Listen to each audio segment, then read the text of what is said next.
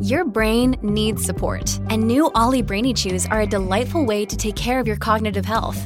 Made with scientifically backed ingredients like Thai ginger, L-theanine, and caffeine, Brainy Chews support healthy brain function and help you find your focus, stay chill, or get energized. Be kind to your mind and get these nootropic chews at olly.com. That's O L L Y.com. These statements have not been evaluated by the Food and Drug Administration. This product is not intended to diagnose, treat, cure, or prevent any disease. When you need mealtime inspiration, it's worth shopping Kroger, where you'll find over 30,000 mouth-watering choices that excite your inner foodie. And no matter what tasty choice you make, you'll enjoy our everyday low prices, plus extra ways to save, like digital coupons worth over $600 each week. You can also save up to $1 off per gallon at the pump with fuel points. More savings and more inspiring flavors make shopping Kroger worth it every time. Kroger, fresh for everyone. Fuel restrictions apply. Another day is here, and you're ready for it. What to wear? Check. Breakfast, lunch, and dinner? Check. Planning for what's next and how to save for it? That's where Bank of America can help. For your financial to-dos, Bank of America has experts ready to help get you closer to your goals.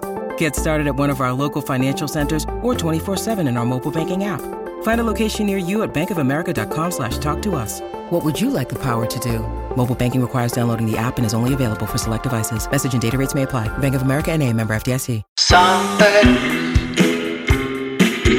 Get you some facts right here. Get you some facts.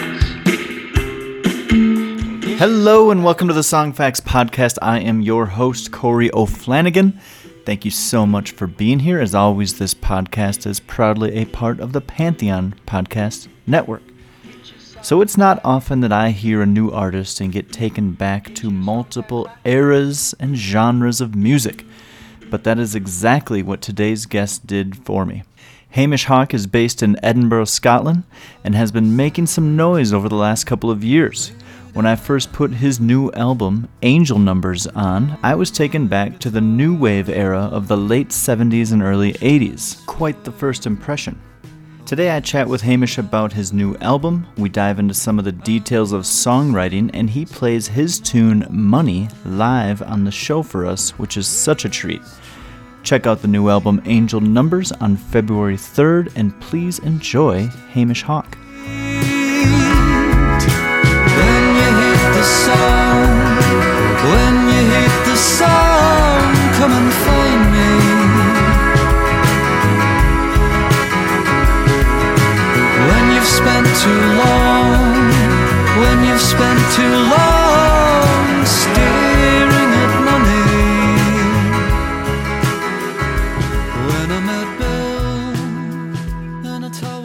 Hamish Hawk, welcome to the Songfacts Podcast. Do we find you in Scotland right now? Is this where you are? You do, yeah. Speaking to you from Edinburgh, which is, uh, yeah, this time of the year, as much as I, I've always loved living in Edinburgh, this time of the year is tough. Uh, January is a, a, a sort of dark and, um, yeah, completely unsurprisingly cold month. But uh, yeah, there's something about it um, at the moment. The nights are really drawing in, and it's uh, it feels like a longer month than usual. But yes, still happy to be in Edinburgh. Hello. So over um, the back end of 2020, I spent some time up in um, Inverness, and yeah. my wife's my wife's mom and her partner actually live up there, and they. So I got a good taste of that um, December. I didn't stay in January. We took off right before Brexit and crossed over into the EU because my visa was running out. Okay. Um, okay. But we had a, uh, a a lovely time. I really really enjoyed Scotland so much, and uh, I think we're going to be back there next summer. Oh, great. Oh well, uh, well. Welcome back when you do come back. Um, no, I'm glad to hear you enjoyed it. Um, and then I was reading that you went to St Andrews University. Is that right? That's right. Yeah. What what a beautiful little town that is. I grew up. My dad's a huge golfer. I've played golf my whole life. For me to go spend, I think we spent just a couple days there when I was there. it was just amazing. But you've kind of been doing. I'm sure you've been playing music for longer, but you, you it sounds to me like you kind of started releasing some music around that time, which was eight to ten years ago. I'm always curious about this. Like, how would you describe coming up in the Scottish and UK music scene, like over the last decade or so? And, and what, you know, I, you think about like your preconceived thoughts of it compared to what the reality was, and if you could share a little bit of that experience. Yeah. Well, um, yeah. First of all, you're you're dead on. I um I started releasing music sort of, or or taking it more seriously when I was at, at university. I was surrounded by like-minded people who were also um not only looking to release their own music, but completely um enthralled by the wider Scottish music scene and the and the lots of little sort of mini scenes within that wider scene. And uh, yeah. so I had a uh, musical friends, and we got together a lot because St Andrews is a quiet place and it's a quiet university generally, a small university, and uh, there's not much of a club scene uh, in in a sort of East Coast Scotland. Um, so you have to make your own fun, and we uh, we would put on gigs a lot and host gigs and uh, do kind of I don't know sort of speakeasy style things and open mics and nights where people would play covers or little collaboration nights. So there was always lots of um, music going on when I was at uni. I'd, I'd started writing songs when I was a teenager, um, but sort of continued in earnest once I was at uni. And uh, mm-hmm. I prefer not to think about the, the, the low quality of the songs I wrote when I was a teenager. Um, I've definitely improved since then. But stepping uh, stones, you know, we all have them. well, you know they're an they're an essential part of the journey. Um, but I would say that that as much as I, you know, I grew up with an older brother and an older sister and my parents, and I wouldn't say that my close family were particularly musical. I would say we were all hmm. music fans, but my and and my brother dabbled a bit on the guitar and things, but mostly we weren't an overly uh, musical family. But I would say there is a, in growing up in Scotland, at least from my perspective, growing up in Scotland, you are surrounded um, quite completely by um, a real rich history of arts and culture. It's really valued in Scotland very, very highly indeed. Hmm. So even Scotland is a very small country and only one of the parts of the of the UK, one of the, the countries within the UK it um it has a very very rich and diverse musical history, and you've always yeah. got band to draw from and be inspired by, um, all down the all down the sort of the decades, as it were. But growing up was right for me when it was about when I was just becoming a teenager. It was this explosion of of British indie music and American indie music, of course. You know, I was uh, hugely into bands like the Strokes and the White Stripes, and yeah, yeah. but also this sort of um, this Glasgow scene as well, which was exploding with things like Franz Ferdinand, and then you would start digging deeper and go further back into the sort of the post-punk of bands like Aztec Camera or Orange Juice or Camera Obscura, Belle and Sebastian. Mm sort of thing. These are all Scottish bands, um, and yeah. the the vaccines, and you know, Scotland would come up a lot in little interesting corners of musical lore. So it was like Kurt Cobain famously said that his favorite bands in the world were the Vaselines and the Pastels, and they're all and Teenage Fanclub, and they're all Scottish indie bands, you know. So despite him being this king of grunge, you know, yeah, um, yeah. he was really into like pretty jangly music, huh. um, which is really interesting. So um, growing up in Scotland and and being and being very aware of this rich musical history, um, I think breeds very passionate and um, quite sort of single-minded young artists or creatively minded people. And um, so, growing up in Scotland and pursuing songwriting as a craft and as a passion yeah. of mine, I was I had a lot of things to draw on and a, and a rich palette uh, to paint with. So um, yeah, I do as much as Scottish the, the Scottish music scene or scenes living in Scotland can feel quite small. Um, they are very sort of uh, varied, and um, I was I was never short of role models or ideas of what I could eventually do. There was a yeah, yeah. It's a I I, I feel very grateful being brought up in Scotland for that reason, for its for its insistence of sort of drilling in an artistic sensibility into its young people. I think that's a good thing. Yeah, I think that's a good way to put it. I've always just been so impressed with how, you know, the UK as a little whatever four nation that's yeah. roughly a quarter of the size population wise of the US. I think that you guys stand right there with the amount of good music that gets exposed like popularity wise to the world and the masses and it's just amazing to me all the creativity that comes off of these little islands over here. I just I'm I've, I've always been so impressed by it, and especially like Scotland. Once you start digging in, like you said, there's a there's a rich rich history. Um, yeah, yeah. Let's get into some of your stuff now. This new album is called Angel Numbers.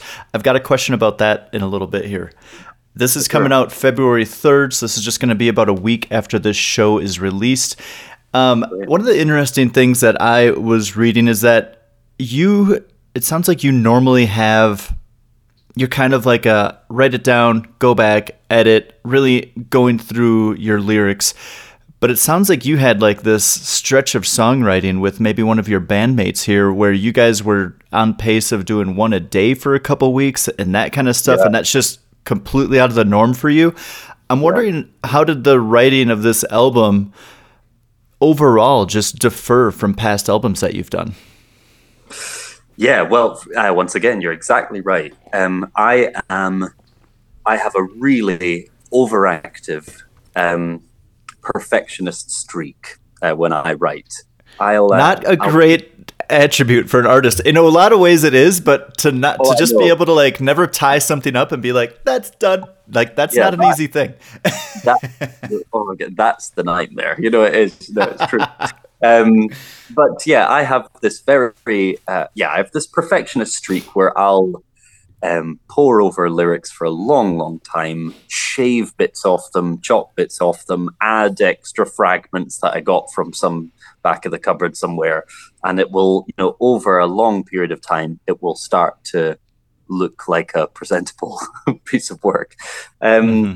But writing angel numbers was a different experience it's it's odd. My last record, uh, Heavy Elevator, when it was reviewed, the few times that it was, one of the things that was said about it was that it captured a kind of um, like a lockdown zeitgeist or like a pandemic, like quarantine zeitgeist, and it was odd that because it was written and recorded long before the world uh, yeah. went upside down. so, and Angel Numbers itself is actually the product of that period of time. Mm-hmm. And when when when the pandemic sort of hit, I thought, oh, you know, not only was the the sort of live music industry going to struggle and might have been dealt a fatal blow, I was also thinking, how am I going to write? I don't I don't feel I'll be inspired in this context at all. And then after a few weeks, things kind of quieted down and and a lot of the panic blew over. And what yep. set in was this environment in which I could really focus and just really didn't have much excuse to not write. You know, I thought, well, you know, every hour of the day is up for grabs here. I'll just, I'll give it a go. And so, me and Andrew Pearson, my uh, guitarist and collaborator, um, he would send me demos, little thoughts that he had in little voice memos. And that eve, that day, I would play around with them and see if anything sort of grew from them. And yeah, are these musical right. or they lyrical or both? No, purely musical. So it would be a completely okay. empty musical demo, and uh, he would send that to me, and I would, yeah, try and come up with something and sing over the top of it. And by that evening, would send something back to him, and wow. we did that every day. Quite, I mean, it wasn't like we said we'll do this every day and that we can't stop. You know, we just did it naturally. And for about yeah. three three solid weeks, I would say, it was just a song a day. And I have never experienced that sort of um, creative, I don't even know what you would call it. I suppose they, they call it a flow state, don't they? You know, like in a state of yeah. flow where things are coming. Um, You're just kind of receiving it rather yeah. than like manif- like that like it's not like building up it's just kind of like coming through you and then out in that yeah you're like you're like the antenna, and the you know the the, the signal yeah. comes in. You just you know the information flows through you. So um, it was a completely new, uh, it was a completely new landscape for me, and it was very exciting because where I had previously, you know, beaten myself up about lyrics, you know, and, and to be fair, I still do. you know, it's not like those days have left me. Um, but during that period, I was. It taught me to be slightly less critical, or at least to delay my own critiques of my own work and just allow mm-hmm. the work to to form and then later I could do something about it. But don't I, I was trying not to be an obstacle in my own path. And um yeah, yeah so angel numbers is is a product of that that um little moment, you know. And, Any uh, idea I mean, out of those three weeks and the songs that were that were coming through you at that point in time, did they, are all of those on the record, or the where there's is there just like you know? No, there those there saw daylight. Yeah, there are. yeah, there are a few that will never see the light of day. Uh, no, there there are a few. What I've often done uh, is that you'll maybe have a song that you know is it's certainly got bits in it in it that you think that's, that's good. You know, there's there's usable stuff there, but maybe it's just it doesn't fit. Uh, maybe it's not sitting right in that song. So what Got you'll it. often do is hack that bit off, pull it out, discard the the other what's left, and then sort of place that somewhere else and yeah. repurpose. And so there are a lot of verses and choruses, in fact, in Angel Numbers that were taken from now sort of defunct songs. So I can only yeah bid farewell to them, but thank them for their service. You know? Yeah, you know, it's kind of like loving the loving the living room and kitchen, but not the house. Like that kind of yeah. thing, where you're just like, I just love this little bit of it, but overall, this isn't working yeah. for me. I, I yeah. that's inter- and I think it's really good for you to be able to like sit there and be like, and hear something down the road and be like, ooh, we need to take that from this and plug it in here and start putting this puzzle together a little bit differently. I don't. That's the aspect of songwriting that I'm just so um, impressed by, and I just. I, for someone you like you who's scrutinizing so much over your lyrics typically that's got to be a big challenge just to sit there and be like he's sending me a new one tomorrow so i got to put this one to the side oh for sure and i mean you you used an absolute key word there which is puzzle is that sometimes sometimes you'll write a song and you'll have an you'll just have a feeling that it is of value but you you maybe can't see it. You're sort of like i don't i don't know what the song's trying to say. I don't know what character the song is trying to be. Um whatever it is that is there is maybe not shining through. What can i do to to move pieces around or take parts out and replace them or glue different bits on and or break them in mm-hmm. two and see if I can get the jigsaw looking right. Okay. It really is it really is a puzzle sometimes. And only, yeah. you know, and then you can put things together and they can maybe feel awkward and then 3 months later, 4 months later, you have this sort of epiphany moment where you go that's what that was. You know, that's why I did that. and that's why that made sense. Especially when you're putting an album together, songs can start making sense of themselves when maybe as individual songs they felt like, I don't know, just kind of odd ones out or like outliers. Sometimes on an album they start to, you know, the story makes sense. Stay tuned for more Songfacts podcast right after this. Pantheon podcast listeners. Christian Swain here to tell you more about my experience with Raycon earbuds. Our family now has three pairs of Raycon earbuds around the house, and my wife just grabbed a pair of the Headphone Pros to replace some headphones from a company that was double the price. And yes, she loves them. Now, if you haven't pulled the trigger on a pair of Raycons, or even if you have, but you're in the market for another pair because they're just that good, well, now is the time to check them out because they just launched their upgraded model of the best selling everyday earbuds. With Raycon's upgraded everyday earbuds. Now, you also get active noise cancellation, ergonomic design, and multi point connectivity that lets you pair with two devices at once. New quick charge function, three customizable sound styles, plus awareness mode. Available in a variety of vibrant new colors to complement any and all skin tones. I even have a pair of earbuds in a cool green color. I have tried just about every earbud known to humankind, and these Raycons are fantastic. Seriously, if you've been wanting to check out Raycons, there truly is no better time. You're going to ask yourself why you didn't check them out sooner, and Raycon offers a 30-day happiness guarantee. So, what are you waiting for? Go to buyraycon.com slash Pantheon today to get 20% off your Raycon order, plus free shipping. That's right, you'll get 20% off and free shipping at buyraycon.com slash Pantheon. Buyraycon.com slash Pantheon. Get your Songfacts right here. So when I want to dive a little bit more into like you as a lyricist here because I I do think that you have a very unique style that's that's very Hamish Hawk. Um, when I listen to you, I get the sense that you notice the little details in life, almost like uh, Sherlock Holmes, something like that, where you just kind of like see just like a little tattoo on someone's arm or something like that that not everyone might notice. Um, and you're just able to like articulate these things and lyricize them really well. And so there's a song that you have, "Think of um, Think of Us Kissing."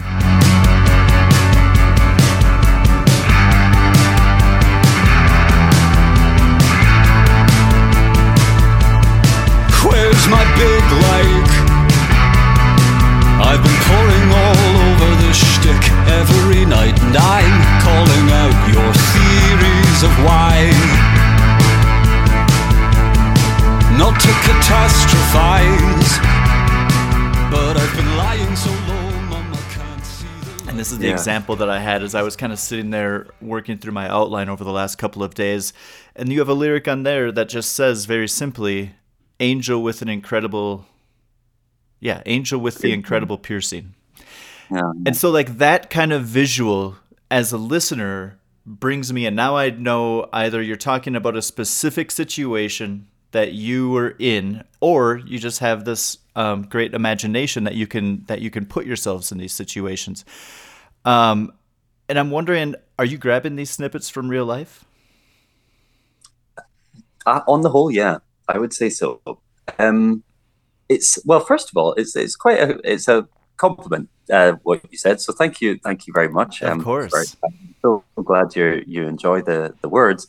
Um, uh, and I would say that one of the things that I try to do um, with my lyrics is that you know first of all, I keep notebooks, just piles of notebooks and bits of scrap paper, and my phone is absolutely packed with usually the the sort of the the, the earliest stage of any one of my songs is just individual phrases, little phrases that I collect as I walk around my life. So when you say that I, you know, I pick up on small details, I would agree that I'm I'm quite a hoarder of I sort of collect things that I come across.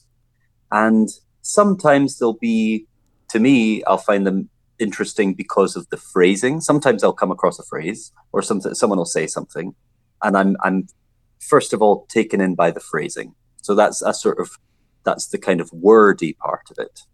And then other time I'll be struck by an idea or something and I'll write down the idea, which is more of a sort of idea for a subject of a song or something that I want to delve into a bit more.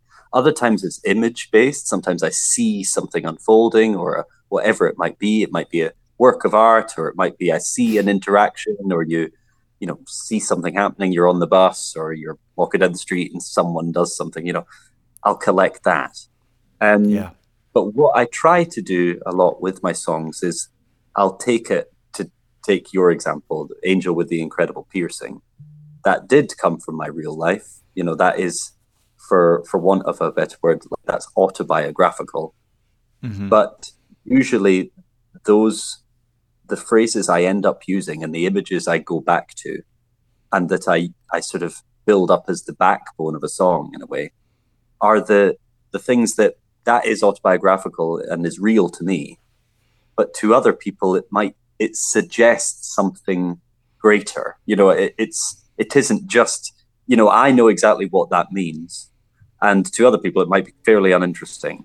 But yeah. i recognize that its inclusion in the song might be it says something else. And so what i mean by that is that usually the those images that i rely on they become symbolic in the song they're symbolic of something greater than themselves and i'm always drawn to those um to those images that aren't just and I, I, I couldn't tell you how I find them or what it is about them that makes me think they're valuable uh, when I see them.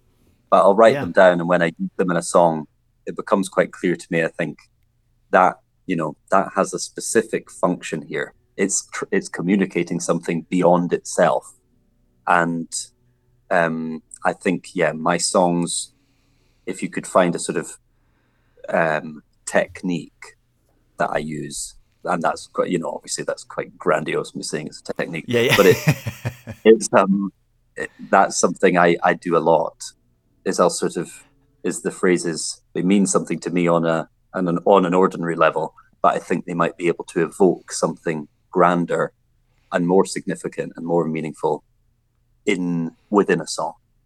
Um, but I think I think from someone who's listening to a lot of lyrics, like I I find that when someone can articulate in the way that it seems that you can and maybe it just comes very naturally it's not something that you ever had to practice but like it can just bring you into the scene. A, a song that always like visually the lyrics just like create this visual is is uh, visions of johanna by dylan Amazing. He's got this yeah. great lyric in this song. I mean, that song in itself is just an endless, boundless yeah. energy of lyricism. But the yeah. one thing that stands out at the very beginning that I've always just resonated with is he's got this lyric, the heat pipes just cough. Like, yeah, so incredible. simple. But like that can yeah. just bring you into like this New York City apartment in the 1960s where it's like, I've got to wear my jacket because the heat's not working. The landlord's probably not really caring about it or anything like that. I'm maybe paying $20 a month to stay there. It just brings you in so much to where he is during that. And I think that the way that you write is very similar because it it does it, it I'm not just listening anymore. Now I feel like I'm there and I really enjoy that aspect of listening to the songs that you're putting out. Oh wow. well, thanks. Um, yeah, well, a Dylan comparison is, uh, yeah, pretty much the, the greatest compliment you could pay me. So thank you, thank you for that. Um, I'll live on that for a while. Um, yeah, but, yeah, you take that one and just run with it. Get through your cold January. thank you. Yeah, um, it won't heat my home, but it'll heat my soul. Thank you. Um, no, uh, it it's funny because I, I've I mentioned this recently. I was doing I was doing another interview and I was asked about um, sort of one of the things that I've always held above other qualities in my songwriting is that I've held originality quite high up. You know, I sort of I really want to be original in my writing, and yeah. since I said that, I was I was worried that that had come across in a sort of self-aggrandizing kind of way. When really what I mean is not necessarily originality, but something very personal. You know, it needs to be very personal to me, and I, I need to be able to feel it and recognize it when I sing it, and sort of be taken back to where I was when I wrote it, or at the very least taken back to the sort of image it came from, or or something like that. And I would say one of the reasons that um, one of the reasons that I might be, say, critical or judgmental of, say, what you could call, I mean, sort of commercial pop music or sort of chart pop music or um, like, you know, the biggest, some of the biggest songs in the world, is that often I find their lyrics to be generic. And I mean that in the sense that they're designed to appeal to as wide an audience as possible and yeah. and designed so as not to alienate people from you know, identifying with the song, they don't want to present an experience to someone that they go, well, I don't know what that's like. You know, I, I don't know what that means and I don't identify with that. Whereas I would find, I find for me, when I engage with, with songs and songs that I come to love, and my favorite songwriters, it's things like that. You know, the heat pipes just coughed. Well, you know, I didn't live in a Greenwich Village apartment in the 60s. You know, I, I didn't live there.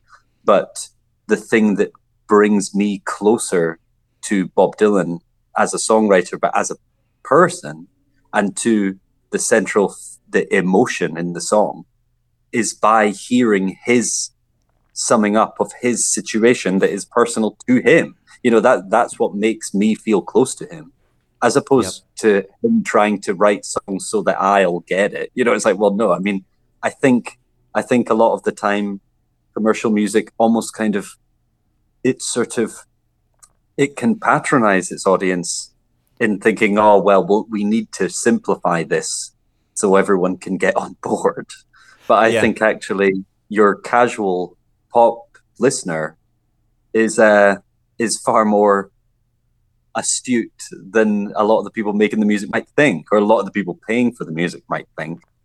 And I um, I yeah, I think that's and that is particularly someone like Dylan. It's one of the the the, the essential draws of the of the music, and one of the things that makes it so colorful and and um, exciting and um, long lasting, and the kind of thing that will forge this incredible relationship that you'll have with Bob Dylan over your entire life. You know, yeah. at least if you're a thing like me, is that it's all of these moments, and there's thousands of them, and that's why Bob Dylan's repertoire is so uh, is so powerful and so unique. Yep. Is that he was never worried about you not getting it. You know, he was he was singing from from his own experience and and putting it through this incredible poetic sort of machine that then yeah. rendered these incredible images. So um so yeah, to to say that you know you listen to something like Think of Us Kissing and and you can sort of see the the angel with the incredible piercing, you know, that means a lot to me because I know what that means. And you're, you know, across the ocean and you're you're getting your own thing out of it. So that that's that's what that's the best thing about writing songs to me is is that sort of communion, as it were, that communication. Yeah, that's one of the recurring themes that happens on the show is when I start talking to people about their songs and getting what was going on in their lives and that kind of stuff as it was being produced, written, all that kind of stuff is that what was once mine is now now no longer mine. Now it's out there for the masses and it's theirs to interpret the way that they want to. I have my story with it and now it's time for others to hear it and create their own story with it. And I think that's this really beautiful thing about especially music is the the the life that it has and how you've done your part, you birthed it and now it just goes. And that's a that's a really amazing thing and to like for you to like be, come back and maybe one of these crappy songs you wrote 10 years ago someone might resonate with that. You just have oh, no idea. It's an amazing thing to think about. No, you're you're absolutely right, and it, it is amazing because that thing happens all the time. you know, it'll be yeah.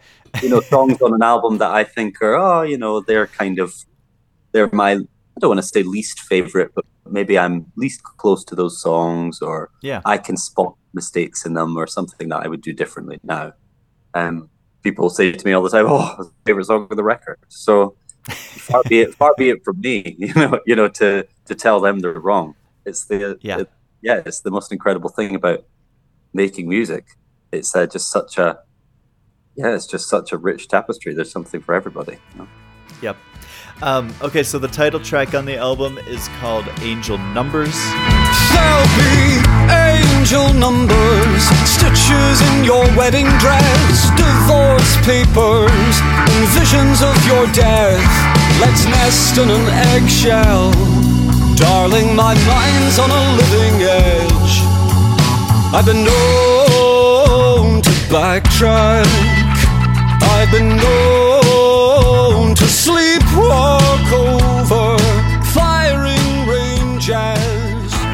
You're listening. Angel Numbers is coming out February 3rd. Um, I had to look up angel numbers because I, I, feel like it was something that was like kind of deep and I'd, I'd seen before, but I hadn't really like taken too much time to dive into it. That's a deep rabbit hole. If anyone's interested in spending some time um, going down, what an interesting subject. Uh, what grabbed your attention about these quote numbers, and um, and then what's the story behind uh, the song "Angel Numbers"? It's such a such a unique and, and great tune.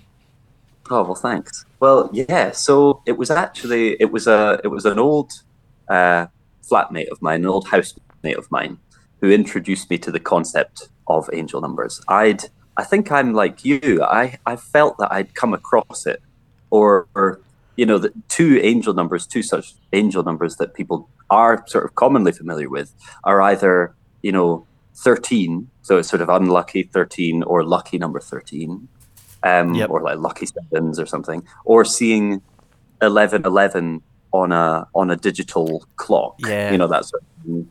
Um, I think it was uh, Regina Spektor has a has a I think it's her I'm not sure if it's her debut album, but it's a very early collection of songs called Eleven Eleven, and I think Okay. maybe somewhere in the back of my mind I knew that that was they called that angel numbers or whatever, but I didn't really know.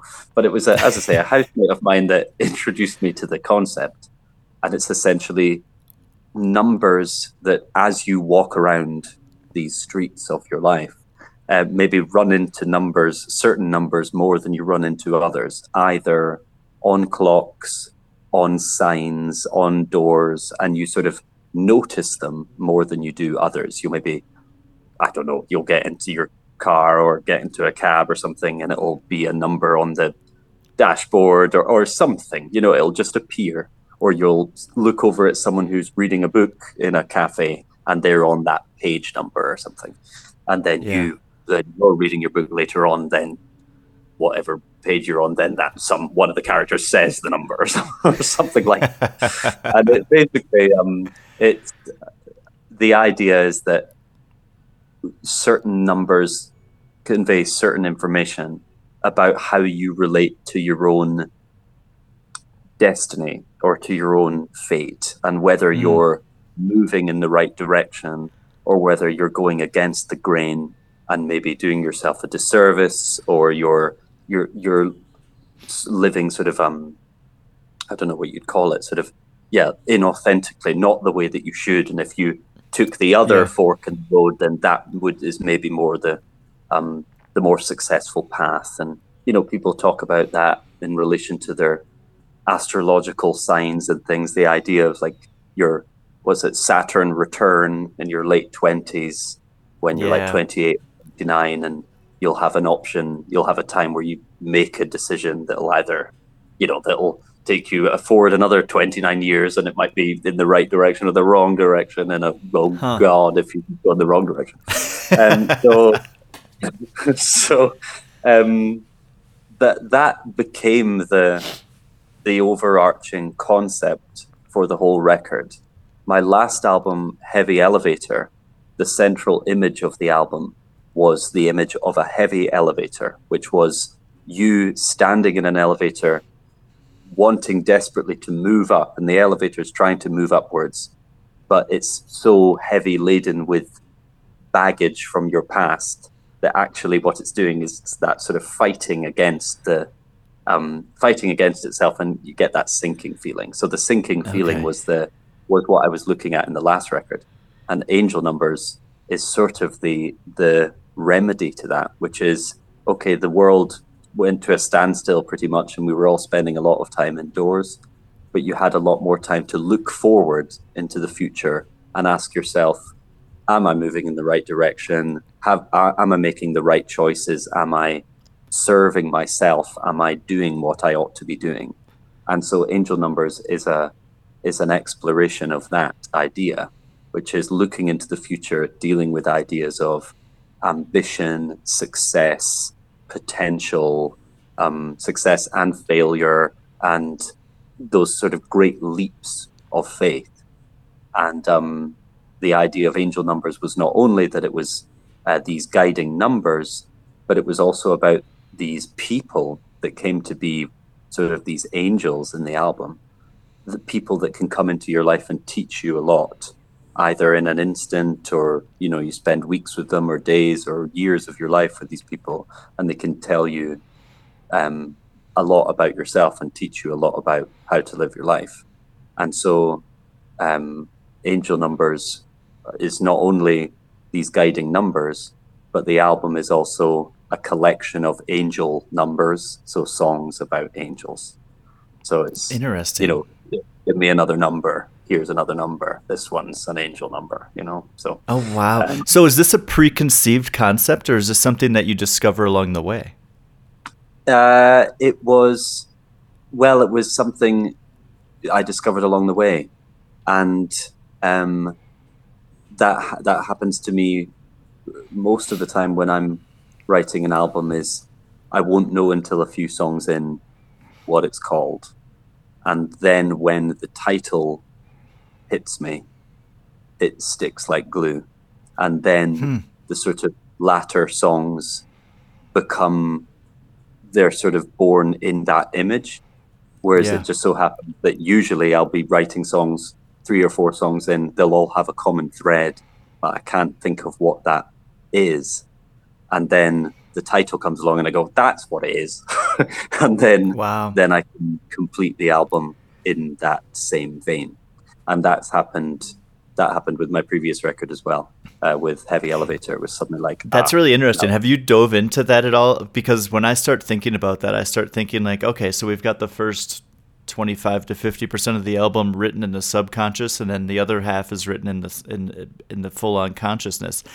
And that's a really and they all seem to be connected. Like you're it's almost like you're on the search for something that you don't know what it is when you start the Yeah. search. And then when you find it or you find like a clue along the way and then that helps you complete the search and that's a fascinating thing to think about because you it's Yeah. also like wow i could really waste a lot of time here if those didn't connect well, yeah. I mean, well, first of all, yes. I mean, I've I've uh, I've thought about this a, a great deal. I've uh, ruminated a lot, and uh, I think that there's a lot of songwriters or a lot of artists that I know who are quite um, taken with that sort of mystical side of things, as much as they might be also kind of skeptical uh, in a sort of rational sense. They're very skeptical of it.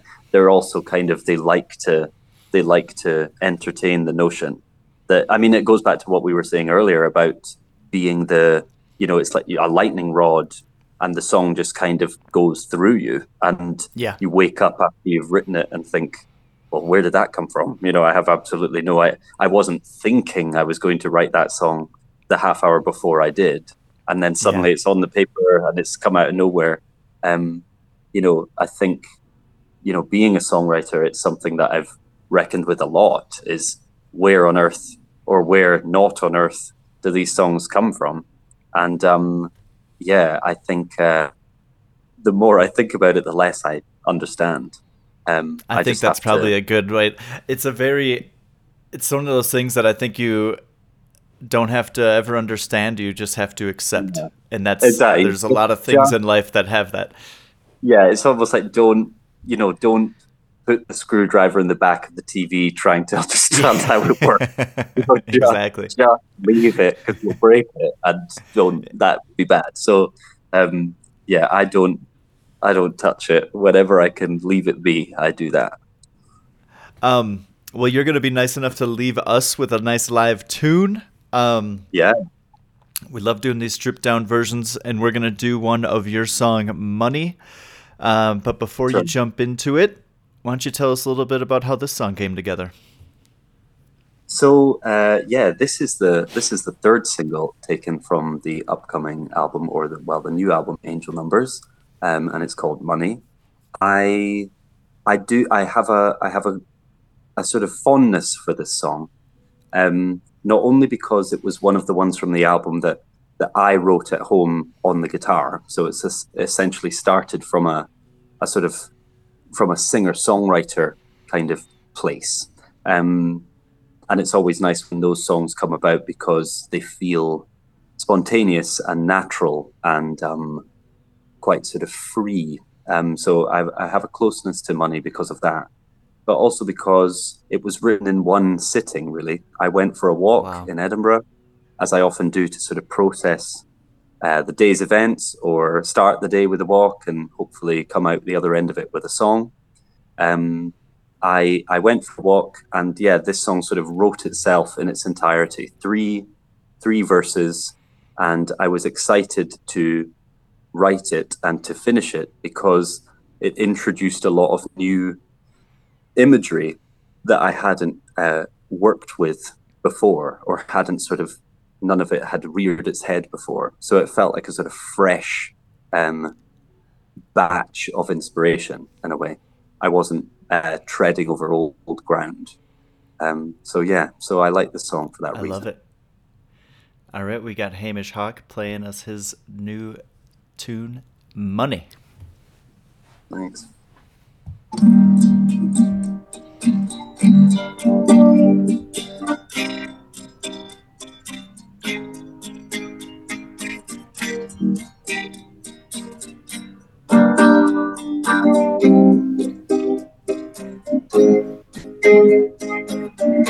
Buys a jacket from a gun maker?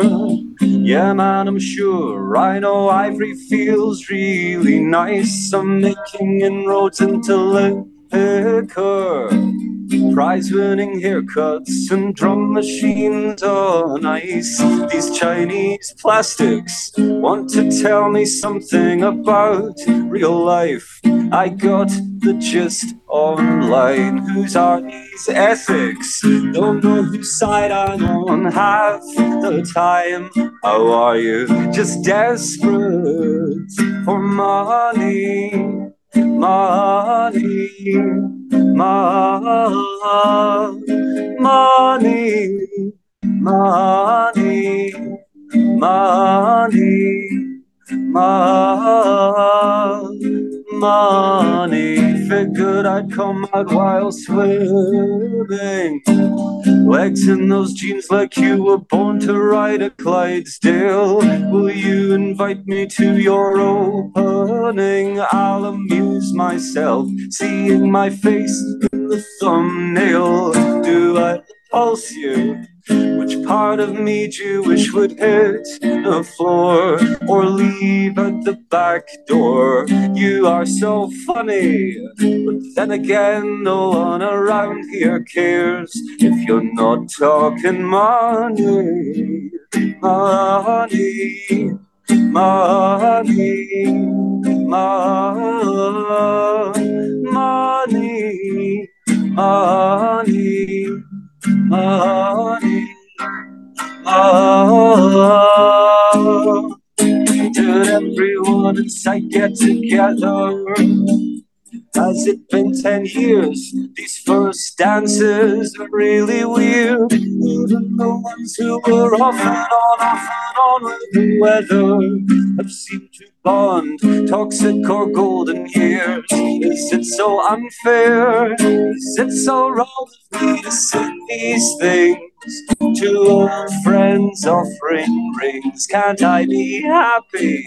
Took me an ocean and a half to see it might never happen. Money, money, Mahadi, Mahadi, Mahadi, Mahadi,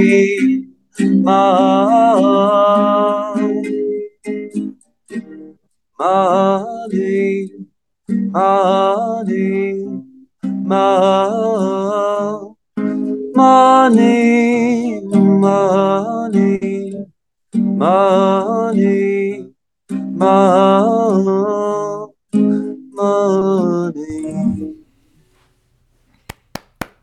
Done. You know, we're going to just let everyone know that that was recorded, I believe, on a cellular device. Um, Correct. Great song. This is something that it's so funny. I love the I love the little part in there just about like how that just seems to be where conversations go. Is uh, with this focus on on money, and I've I my wife and I talk about that kind of thing all the time. Um, beautiful, Yeah. beautiful song, awesome Thanks. album. Please, if you're listening, check it out. February third, Angel Numbers.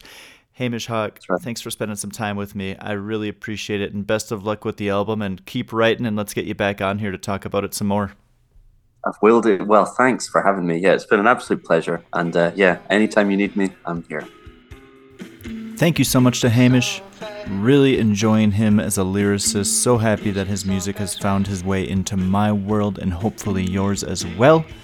Be sure to check out the new album on February 3rd. It's called Angel Numbers. And as always, for the stories behind the songs, go to songfacts.com. Thank you. Get your song facts right here.